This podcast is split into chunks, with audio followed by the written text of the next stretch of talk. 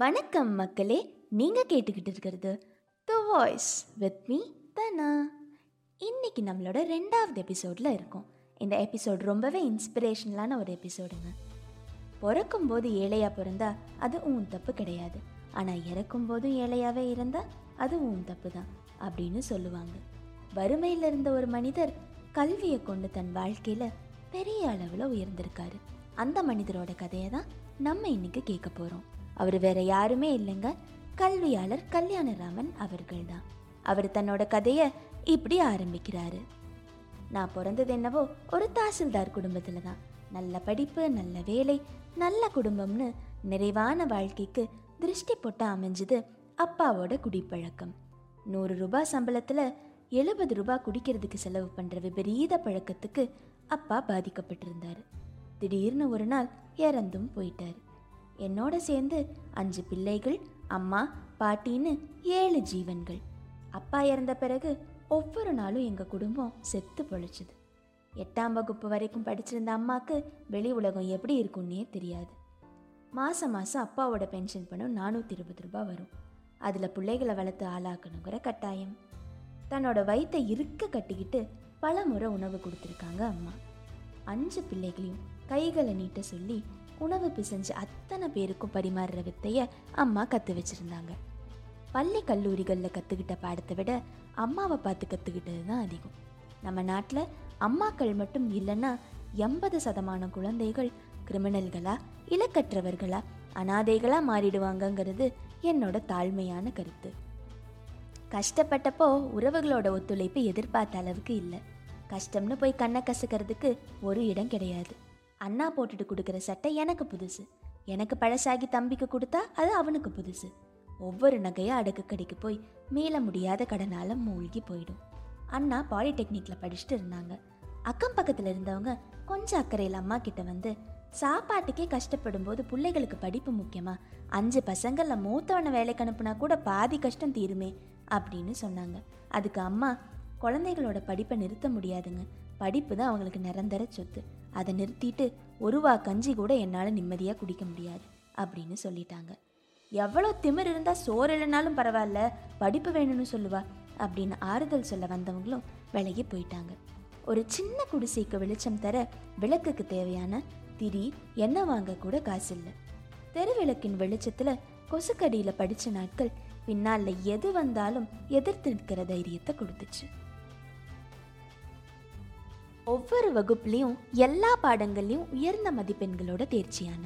Plus டூலேயும் நல்ல மதிப்பெண்கள் எடுத்தேன் அப்போ மேல் படிப்புக்கு நுழைவு தேர்வு எழுதணும். கோச்சிங் போக வசதி இல்லைன்னு தெரிஞ்சுக்கிட்டு தெருவிளக்கடியிலேயே படித்தேன் திருநெல்வேலியில் நுழைவு தேர்வு எழுதணும். உறவினர்கள் அங்கே இருந்தாலும் யார் வீட்டுக்கு போகிறது அப்படின்னு தெரியாமல் இரவு ஒரு சர்ச்சில் போய் தங்கினேன். இங்கெல்லாம் யாரும் தங்கக்கூடாதுங்க? வெளியே போங்க அப்படின்னு சொன்னாங்க. அப்புறம் பரீட்சை எழுத வந்திருக்கேன்னு சொன்னதும் புன்னகையோட உள்ள கூப்பிட்டு தங்க விட்டாங்க. மருத்துவம் பொறியியல்னு இரண்டு படிப்புகள்லையும் இடம் கிடைச்சிது. திருநெல்வேலி மருத்துவக் கல்லூரியில் மகன் டாக்டர் படிப்பு படிக்க போகிறான்னு மகிழ்ச்சி அம்மாவுக்கு இருந்திருந்தாலும் கண்டிப்பாக கலக்கமும் இருந்திருக்கும். பெண்கள் புனிதமாக கருதுகிற தாலிச்சங்கிலி வரைக்கும் வித்தாச்சு. பள்ளி படிப்புக்கு அவ்வளவா செலவு இல்லைன்னாலும் உரிய நேரத்தில் கட்ட வேண்டிய சின்ன தொகையும் கட்டாமையே கிளாஸ் வாசலில் தான் நின்றுருக்கேன். பலர் ஏதாச்சும் ஒன்றில் சீட்டு கிடச்சிடாதா அப்படின்னு ஏங்கிட்டு இருந்தப்போ ஏன் தான் ரெண்டில் சீட்டு கிடச்சிதோ? அப்படின்னு தோன்ற அளவுக்கு வறுமை தலைவிரிச்சு ஆடிச்சு. என்னோட வாழ்க்கையோட மிக முக்கியமான முடிவை எடுக்க வேண்டிய ஒரு தருணம் வந்துருச்சுன்னு எனக்கு தோணுச்சு. திருநெல்வேலியில் மருத்துவம் படித்தா அந்த ஒரு சின்ன வட்டத்துக்குள்ளேயே என் வாழ்க்கை முடிஞ்சிரும்னு எனக்கு தோணுச்சு. இவ்வளோ பணத்தை எப்படிடா செலவு பண்ணுறது அப்படின்னு அம்மா திணற அளவுக்கு பணம் சம்பாதிக்கணும்னு எனக்கு ஆசை. அம்மாவை கூப்பிட்டு உட்கார வச்சு கஷ்டப்பட்டு படித்து டாக்டர் ஆகி இந்த சின்ன டவுனுக்குள்ளே முடங்கி போக எனக்கு ஆசை இல்லைம்மா. எனக்கு உலகத்தை பார்க்கணும். கை நிறைய சம்பாதிக்கணும். அதனால நான் சென்னை அண்ணா பல்கலைக்கழகத்தில் பிஇ படிக்கிறேன்னு சொன்னேன். அம்மாவும் நம்பி ஒத்துக்கிட்டாங்க. அதுதான் என் வாழ்க்கையில் நான் எடுத்த ரொம்ப முக்கியமான முடிவுன்னு அப்போ எனக்கு தெரியல. ஆனால் எந்த தைரியத்தில் எங்கள் அம்மா சென்னைக்கு அனுப்ப சம்மதிச்சாங்கன்னு எனக்கு இன்னைக்கு வரைக்கும் தெரியல. ஏன் நான் இதை சொல்கிறேன்னா வீட்டில் இருந்தால் கூட சாப்பாடு இருப்பிடம்னு ஏதோ இருக்கும். சென்னைனா ஹாஸ்டல் மெஸ் போக்குவரத்து படிப்புன்னு நிறைய செலவுகள் இருக்கும். மேல் படிப்பு படிக்க வைக்க ஒரு காரணம் கூட இல்லை. ஆனால் வேலைக்கு அனுப்புறதுக்கு பல காரணங்கள் இருந்துச்சு. ஆனால் அம்மா சம்மதம் சொன்னது தாய்மையோட பலத்திலையா இல்லை பலவீனத்திலையா இல்லை வழிகளை தாங்கி பழகின அனுபவத்திலையான்னு எனக்கு சரியாக சொல்ல தெரியல. ஒரு ட்ரங்க் பெட்டி துவைச்சு துவைச்சு நிறம் மாறின உடை காலில் ரப்பர் செருப்புன்னு வந்த இந்த ஏழை கல்யாணராமனை தலை சிறந்த மாணவர்களோட சரணாலயமான சென்னை அண்ணா பல்கலைக்கழகத்தின் கிண்டி பொறியியல் கல்லூரி வெறும் மதிப்பெண்களை தகுதியாக கொண்டு வரவேற்க தயாராக இருந்துச்சு. சென்னையில் கிண்டி தாண்டியதும் சின்னமலை பஸ் ஸ்டாப்னு கேட்டு இறங்கிக்கோ அப்படிங்கிற தகவலோட திருநெல்வேலியில் இருக்க மன்னார் கோயில் பொடியை வந்து இறங்கினேன் சின்னமலை நிறுத்தத்திலிருந்து கல்லூரிக்கு ரெண்டு கிலோமீட்டர். நடராஜா சர்வீஸ் மூலம் தான் வந்து சேருவேன் சென்னையில் படித்த நாலு வருஷத்துலேயும் ஆட்டோவில் போனதே கிடையாது. திருநெல்வேலியிலிருந்து சென்னைக்கு வர தேவையான பஸ் கட்டணத்தை மட்டும்தான் அம்மாவால் தர முடிஞ்சுது. பள்ளியில் காக்கி கலர் பேண்ட்டு தான் யூனிஃபார்ம் அந்த பேண்ட்டு தான் என்கிட்ட இருந்த ஒரே ஒரு நல்ல பேண்ட்டு கல்லூரிக்கு முதல் நாள் ஸ்கூல் யூனிஃபார்ம் போட்டுட்டு வந்தவன் மேலே எல்லாரோட பார்வையும் பட்டுச்சு. போட்டுட்டு இருந்த உடைகளில் நெய்த நூல்களை விட கிளிசில் தைச்ச நூல்கள் தான் அதிகமாக தெரியும். வெள்ளை நிற நூல்கள் தெரியாமல் இருக்கணும்னு நீல கலர் இங்கு தடவிப்பேன். நீச்சல் கூட தெரியாமல் கடலில் விழுந்துட்டமே அப்படின்னு பயப்படாமல் எதிர்த்து நின்று நீச்சல் பழகிற வாய்ப்பை அதை மாற்றிக்கிட்டேன் நான் எலக்ட்ரிக்கல் என்ஜினியரிங் படிச்சுட்டு இருந்தப்போ தான் இன்ஃபர்மேஷன் டெக்னாலஜி கொடி கட்டி பறந்துச்சு. என் நண்பர்கள்லாம் ஷாப்பிங் சினிமா ஸ்டைலுன்னு கலக்கிட்டு இருந்தப்போ ப்ராக்டிக்கல் வகுப்புகளில் ஷூ இல்லாமல் வெளியே நின்றுட்டு இருப்பேன். நான் ப்ரெசண்ட் ஆன நாட்கள்னால் கண்டிப்பாக ஏதோ ஒரு நண்பனுக்கு நன்றி சொல்ல கடமைப்பட்டிருக்கேன்னு அர்த்தம். விடுதியில் தங்கி படிக்கிறதுல சந்தோஷமான விஷயம் என்னென்னா நண்பர்களோட உதவி எளிதாக கிடைக்கும். தேர்வு எழுத பணம் கட்டினதில் தொடங்கி புத்தகம் பேனா ப்ராக்டிக்கல் உபகரணங்கள்னு அத்தனையும் நண்பர்கள் தான் பார்த்துக்கிட்டாங்க கொடுக்குறோன்னு தர்ம சங்கடத்தில் தராமல் நண்பன்கிற உரிமையோடு தருவாங்க. அந்த மாதிரி நண்பர்களுக்கு என் வாழ்நாள் முழுவதும் நான் கடமைப்பட்டிருக்கேன். லீவு விட்டால் எல்லாரும் வீட்டுக்கு போகிறப்ப வீட்டுக்கு போனால் அம்மா இன்னொரு மகனுக்கு சாப்பாடு சேர்த்து வைக்க கஷ்டப்படுவாங்க அப்படின்னு நினச்சிட்டு விடுதியிலேயே இருந்துப்பேன். விடுதியில் இருந்தால் மூணு வேளையும் உணவு சூடாக கிடைச்சிரும். ஆனால் அதுக்கு பணம் கட்டணுமே. கீழ்கண்ட மாணவர்கள் பணம் கட்டிவிட்டு சாப்பிடுமாறு அறிவுறுத்தப்படுகிறார்கள் அப்படின்னு ஒட்டியிருக்க பலகையில் மொதல் பேர் என்னோடதாக தான் இருக்கும். யாருக்கும் தெரியாமல் நண்பர்கள் விடுதிக்கு உணவு கொண்டு வந்து தருவாங்க. பாவம் இந்த பையன். அப்படின்னு மெஸ்ஸில் வேலை செய்கிறவங்களும் சாப்பாடு கொடுப்பாங்க. அரசு பள்ளிகளில் தமிழ் மீடியத்தில் படிக்கிற எல்லா மாணவர்களும் காலேஜ் போனதும் இங்கிலீஷ்னு சொன்னால் சுதாரிச்சுக்க ஒரு வருடம் ஆகும். ஆங்கிலத்தில் படித்து புரிஞ்சு ஆங்கிலத்திலேயே தேர்வு எழுதணும். என்னோட நண்பர்களெல்லாம் ஆங்கிலத்தில் பிச்சு உதற எனக்கு பயத்தில் உதறும். கிடைச்ச எல்லா நேரத்துலையும் படித்தேன் ஒவ்வொரு முறை தேர்வு முடிவுகள் வரும்போதும் கல்யாணராமனை நிமிர்ந்து பார்க்காத வெளிகள் இருக்கவே முடியாது. நோட் இல்லை புத்தகம் இல்லை பெரும்பாலும் வகுப்புக்கு வெளியே நிற்கிற ஒரு மாணவன் நல்ல மதிப்பெண் எடுத்ததை ஆச்சரியமாக பார்த்தாங்க எல்லாரும். யூனிவர்சிட்டி டாப்பர் அப்படிங்கிற பெருமையோட படிப்பை முடித்தேன் படிப்பை முடிக்கும்போதே இந்தியாவோட பெரிய நிறுவனமான டாடா குழுமத்தில் வேலை கிடைச்சிது. ரெண்டு இடத்துல கிடைச்சிது. சென்னையில் மாதம் ரெண்டாயிரத்தி அறநூறு ரூபாய்க்கு ஒரு வேலை மும்பையில் ரெண்டாயிரத்தி தொள்ளாயிரம் மாத சம்பளத்துக்கு ஒரு வேலை. மும்பையை விட சென்னையில் வேலை செஞ்சால் வீட்டுக்கு அனுப்புகிற பணம் அதிகமாக இருக்கும். மும்பையில் வாழ்க்கை செலவு அதிகம். தெரியாத மும்பையில் வேலை செய்கிறத விட தெரிஞ்ச சென்னையில் வேலை செய்கிறது அம்மாவுக்கும் பிடிச்சிருந்துச்சு. திருநெல்வேலியில் இருந்திருந்தா இன்னும் வசதியாக இருந்திருக்கும். ஆனால் சென்னை வந்தனால தான் அண்ணா பல்கலைக்கழகத்தில் படிக்கிற வாய்ப்பு அமைஞ்சது. இப்போ என் வாழ்க்கையோட அடுத்த திருப்பு முனை. மும்பையில் செலவு அதிகம். மொழி தெரியாது. ஏன்? யாரையும் கூட தெரியாது. ஆனால் இந்தியாவோட பிஸ்னஸ் தலைநகரம் மும்பை. அதனால அங்கே வேலை செஞ்சால் வளர்ச்சி நல்லா இருக்கும்னு என் உள்ளுணர்வு சொல்லுச்சு. மும்பைக்கு ரயில் ஏறிட்டேன். அதே ரப்பர் செருப்பு அதே ட்ரங்க் புட்டி. ஆனால் இந்த முறை என் பேருக்கு பின்னாடி பிஇங்கிற பட்டம் இருந்துச்சு. மும்பைக்கு ரயில் ஏறும்போது என்கிட்ட திரும்பி வரதுக்கு காசு கிடையாது. வேலைக்கான உத்தரவு கடிதமும் கொஞ்சம் சில்லறை காசுகளும் தான் இருந்துச்சு.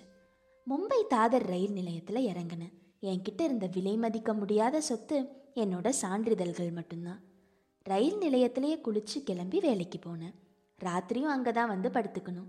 அது முதல் மாத சம்பளம் வர வரைக்கும் கூட நீட்டிக்கலாம். பார்த்துக்கலாம் அப்படிங்கிற நம்பிக்கை தான் எனக்கு பெரிய பலம். ராஜ நட போட்டுட்டு டாட்டா நிறுவனத்துக்கு போனேன். என்ன மாதிரி நிறைய பேர் வந்திருந்தாங்க. டிப்டாப்பான உடை பாலிஷ் போட்ட ஷூ புது டை வாட்ச்னு அலுவலகத்துக்கு பொருத்தமான உடையில் வந்திருந்தாங்க. கசங்கிய சட்டையோடையும் பாத்ரூம் செருப்போடையும் வந்த என்ன ஒரு அதிகாரி நிறுத்தி என்ன மனசில் பெரிய புரட்சிக்காரன் நினப்பா உனக்கு? ஆஃபீஸுக்கு முத நான் வரவங்க இப்படி தான் வருவாங்களா? கோல்டு மெடல் வாங்கினா சில பேர் இப்படி தான் இருப்பாங்க. நூறு வருஷம் பாரம்பரியமான கம்பெனி இது. நாளைக்கு ஒழுங்காக வரலன்னா இங்கே வேலை கிடையாது அப்படின்னு சொன்னார். முதல் மாதம் சம்பளம் வந்தால் தான் சார் எல்லாமே பண்ண முடியும் அப்படின்னு சொன்னேன். கோல்டு மெடல் வாங்கின ஒரு ஸ்டூடெண்ட் ரயில் நிலையத்தில் ராத்திரி படுக்க போகிறான்னு தெரிஞ்சு அவரால் நம்பவே முடியல. அவரே முன் வந்து பணம் கொடுத்து எனக்கு தேவையான வசதிகளையும் செஞ்சு தரேன்னு சொல்லி திரும்ப பணத்தை தர வேண்டான்னு சொன்னார். நான் அவர்கிட்ட எனக்கு உங்ககிட்ட இருந்து உதவி தான் சார் வேணும். இறக்கம் வேண்டாம். அடுத்த மாதம் சம்பளம் வந்ததும் கண்டிப்பாக திரும்ப தந்துடுறேன்னு சொன்னேன். அவர் நிமிர்ந்து பார்த்து சிரித்தார் அவருக்கு என்கிட்ட அந்த குணம் ரொம்ப பிடிச்சிருந்தது. எனக்கே என்கிட்ட பிடிச்ச குணம் அது. எனக்கு எது வேணும்னு எனக்கு சரியாக தெரியாது. ஆனால் எது வேணான்னு தெளிவாக இருப்பேன் எலக்ட்ரிக்கல் பிரிவில் பயிற்சியாளராக வேலை. எங்கள் துறையையும் கணினிமயமாக்கணுங்கிற முயற்சி அப்போ நடந்துட்டு இருந்துச்சு. அங்கே வந்திருந்த கணித வல்லுனர் கம்ப்யூட்டர் பற்றி அறிமுகம் இருக்கிறவங்க ஆர்வம் இருக்கிறவங்க என்னோட குழுவில் சேர்ந்துக்கோங்க அப்படின்னு சொன்னார். முத ஆளாக நான் கையை தூக்குனேன். கம்ப்யூட்டரை பற்றி உனக்கு என்னப்பா தெரியும்? அப்படின்னு அவர் கேட்டார். அதுக்கு நான் தொட்டு கூட பார்த்ததில்ல சார் அப்படின்னு சொன்னேன். அவருக்கு ரொம்ப எரிச்சல் வந்துருச்சு. ஒரு வாய்ப்பு கொடுங்க. சீக்கிரம் நான் கற்றுக்கிட்டு உங்களுக்கு பயன்படுவேன்னு சொன்னேன். மூணு மாதத்தில் அவரே ஆச்சரியப்படுற அளவுக்கு வளர்ந்தேன். எலக்ட்ரிக்கல் துறையில் என்னை பணி நிரந்தரம் செஞ்சு எழுநூறு ரூபாய் சம்பள உயர்வு வழங்கினார். ஆனால் நான் எனக்கு ப்ரமோஷன் வேண்டாம் சார்னு சொன்னேன். மூணு மாதத்தில் என்னால் கம்ப்யூட்டரில் இவ்வளோ கற்றுக்க முடியும்னா நான் பணி செய்ய வேண்டியது கம்ப்யூட்டர் துறையில் தானே அப்படின்னு என் மனசு சொல்லுச்சு. டிசிஇ அப்படிங்கிற எலக்ட்ரிக்கல் பிரிவிலிருந்து டிசிஎஸ்ங்கிற கம்ப்யூட்டர் நிறுவனத்துக்கு பரிந்துரை செஞ்சாங்க. திரும்பவும் ட்ரெயினியாக முதல்ல இருந்து ஆரம்பித்தேன் ஐபிஎம்ங்கிற நிறுவனத்துக்கான ப்ராஜெக்டில் வேலை. கம்ப்யூட்டர் துறையில் அறிமுகம் மட்டுமே இருக்கிறவங்களுக்கு கொடுக்குற கடைநிலை வேலையை எனக்கு கொடுத்தாங்க. ப்ரோக்ராம் டேப் கொண்டு போய் சிங்கப்பூரில் கொடுக்கணும். அங்கே போகிற வாய்ப்பில் சம்பளம் போக நிறைய அலவன்ஸ் கிடைக்கும். கிடைச்ச பணத்தில் முத முதல்ல அம்மாவுக்கு தங்க செயின் வாங்கினேன். எங்கள் குடும்பத்தில் முத முறையாக அடகு கடைக்கு தங்கம் போகாமல் வீட்டுக்கு வந்துச்சு. போன இடத்துல தான் எனக்கு சோதனை காலமே ஆரம்பிச்சுது. எடுத்துகிட்டு போன டேப்பு கிராஷ் ஆயிடுச்சுன்னு சொல்லி என்னை உதவிக்கு கூப்பிட்டாங்க. நான் ட்ரெயினின்னு அவங்களுக்கு தெரியாது. பயம் இல்லாமல் முயற்சி செஞ்சேன். ரெண்டு நாள் கம்பெனிலேயே இருந்தேன். பிரச்சனை என்னன்னு என்னால் ஓரளவுக்கு கண்டுபிடிக்க முடிஞ்சது. அது தெரிஞ்சதும் மற்றவங்களும் சேர்ந்து பண்ணினாங்க. இதில் என்னோட பங்களிப்பு என்னவோ ஒரு சதவீதம் தான் தொண்ணூத்தொம்பது சதவீதம் மற்றவங்களோடது தான் ஆனால் முதல் படி நம்மளோடதாக இருந்தால் கவனம் நம்ம பக்கம் திரும்பும்னு நான் கற்றுக்கிட்டேன் டிசிஎஸ் நிறுவன ட்ரெயினி ஒருத்தர் ரெண்டு நாள் குளிக்காம பல்லு விளக்காம வேலை பார்த்தது அவங்கள ரொம்பவே ஈர்த்திருந்துச்சு. சோதனைன்னு நினச்ச நிகழ்ச்சி எனக்கு வரமாக அமைஞ்சது. ஸ்காட்லாண்டில் இதே போல் ஒரு பிரச்சனை. கல்யாணராமன் அனுப்புங்க அப்படின்னு சிங்கப்பூர் குழுவினர் கேட்டாங்க. அவன் ட்ரெயினின்னு கம்பெனி விளக்கம் தந்தாங்க. பரவாயில்ல அனுப்புங்க அப்படின்னு அவங்க சொன்னாங்க. சிங்கப்பூர் போயிட்டு வந்த ரெண்டே வாரத்தில் ஸ்காட்லாண்ட் போனேன். மூவாயிரத்து ஐநூறுரூபா சம்பளத்திலிருந்து பத்தாயிரமா சம்பளம் உயர்ந்துச்சு. அப்போதான் மிடில் கிளாஸ் தரத்துக்கு வந்தோம்.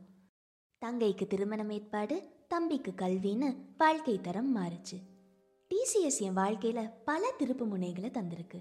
அங்கே தான் என்னோட மனைவி விஜயை கூட சந்தித்தேன் அம்மாவோட ஆசீர்வாதத்தோட திருமணம் செஞ்சுக்கிட்டோம். ஒரு மகள் ஒரு மகன்னு வாழ்க்கையில் பொன் வசந்தம் வீசிச்சு. ஸ்காட்லாண்டில் என்னோட வசதியான வாழ்க்கை எனக்கு பழகிடுச்சு. கிறிஸ் நிக்கல்டி அப்படின்னு ஒரு ஸ்காட்டிஷ்காரர் தான் என்னோட மேனேஜர். நான் வந்த பின்னணி தெரிஞ்சு என் மேலே தனி கவனம் செலுத்துவார். ஒரு நல்ல செய்தி ஒரு கெட்ட செய்தி முதல்ல எதை சொல்லட்டும் அப்படின்னு ஒரு நாள் என்கிட்ட கேட்டார். முதல்ல நல்ல செய்தி சார் அப்படின்னு சொன்னேன். அவர் என்னை ஆச்சரியமாக பார்த்தாரு. உன்னை இங்கிலாந்து அனுப்ப போகிறோம் மாத சம்பளம் இந்திய மதிப்பில் ஒரு லட்சம் ரூபாய்னு சொன்னார். நான் சந்தோஷத்தில் துள்ளி குதித்தேன் ஆனால் அவர் என்ன பரிதாபமாக பார்த்தாரு. உனக்காக நான் வருத்தப்படுறேன். வசதிகளில் கம்ஃபர்ட் ஆகாமல் அடுத்து என்னன்னு யோசிக்கிறது தான் உன் பலமே. அதை நீ இழந்து இருக்குன்னு சொன்னார். எனக்கும் அப்போ தான் சுருன்னு பட்டுது. லண்டனில் வாழ்க்கை வசதியாக இருக்கும். ஆனால் தொழில் ரீதியாக பெரிய வளர்ச்சி இருக்காது. நீ போக வேண்டியது அமெரிக்கா. ஆனால் இந்த லட்ச ரூபாய் வேலையை ராஜினாமா செய்யணும்னு சொன்னார். அமெரிக்கா விசா விண்ணப்பம் போட்டுட்டு நூறு டாலர் எடுத்துட்டு மிச்ச பணத்தை வீட்டில் கொடுத்துட்டு அமெரிக்கா போனேன். உலகின் மிகப்பெரிய வால்மார்ட் ரீட்டைல் ஸ்டோர் நிறுவனத்தில் வேலை. இருபத்தஞ்சு வயசில் ஒரு டிவிஷனுக்கு தலைமை ஏற்கிற அளவுக்கு வளர்ந்தேன். Amazon dot com Blockbuster video rental drugstore dot com போன்ற பெரிய நிறுவனங்களில் தலைமை பொறுப்பு ஏற்க முடிஞ்சது. முப்பத்தோரு வயசில் சிஇஓ பதவியும் கிடைச்சிது. ஏற்கனவே பிரபலமாக இருக்கிற கம்பெனிகளை வழிநடத்த கற்றுக்கிட்டேன் நானே ஒரு கம்பெனி வைக்கணும்னு முடிவு செஞ்சேன். தொலைதூர கல்வி தொடர்பான குளோபல் ஸ்காலருங்கிற நிறுவனத்தை தொடங்கினேன். கல்வி தானே எனக்கு ஏற்றம் தந்துச்சு. பள்ளி கல்லூரிகளில் பாடத்திட்டத்தை தவிர வேற எதுவும் சொல்லித்தரப்படுறதில்ல அந்த இடைவெளியை நிரப்புறதுக்காகத்தான் குளோபல் ஸ்காலர் நிறுவனம். வழக்கம் போல சோதனை காலம் தொடங்குச்சு. இரட்டை கோபுரங்கள் தகர்க்கப்பட்டதும் ஆட்டம் கண்டுச்சு அமெரிக்க பொருளாதாரம். மில்லியன் டாலர் கம்பெனிகளே தடுமாறுச்சு. பொருளாதார வீழ்ச்சியில தப்பி வெற்றி நடை போட்ட சிலரில் நானும் ஒருத்தன். கடவுளோட கருணையோ கடின உழைப்போ எந்த இடத்துலையும் எனக்கு பயம் வந்ததே இல்லை. பதற்றப்படாமல் இருந்தனால நிறுவனத்தை வெற்றிகரமாக நடத்த முடிஞ்சது. எது நடந்தாலும் நான் எந்த நிலையிலிருந்து வந்தனோ அதை விட ஒரு மோசமான நிலை வந்துடாதுன்னு எனக்கு ஒரு துணிச்சல். அந்த துணிவு தான் எனக்கு பக்கபலம். தோல்வி பயம் வரும்போதெல்லாம் பதற்றம் வரும். அந்த பதற்றம் குழப்பத்தை தரும். குழப்பம்தான் கோளாறுகளை தரும். தோற்பதற்கு என்கிட்ட நீ என்னங்க இருக்கு அப்படின்னு கேட்டு தன் வாழ்க்கை கதையை முடிச்சிருக்காரு கல்யாணராமன். பராக் ஒபாமா இவரை நேரில் அழைச்சு பாராட்டியிருக்காரு. பல குழந்தைகளோட கல்விக்கு இவர் உதவி செஞ்சிட்ருக்காரு. படிக்க பணம் இல்லைன்னு சொல்கிறவங்களுக்கு எப்போதும் இவரோட வீட்டு கதவுகள் திறந்தே இருக்கும். வருஷத்தில் மூணு முறை சொந்த கிராமத்துக்கு வந்து பனியனோட வீட்டு திண்ணையில் உட்காந்து ஊர் மக்களை நலம் விசாரிக்கிற எளிமை இவர்கிட்ட இருக்குது இவரோட வாழ்க்கை பயணம் கண்டிப்பாக உங்களுக்கு ஒரு இன்ஸ்பிரேஷனாக இருந்திருக்கும்னு நான் நம்புகிறேன் இதே மாதிரி ஒரு இன்ஸ்பிரேஷனலான மனிதரோட கதையோட அடுத்த வாரம் உங்ககிட்ட வரேன். அது வரைக்கும் டாட்டா நீங்கள் கேட்டுக்கிட்டு இருந்தது the voice with me Dhana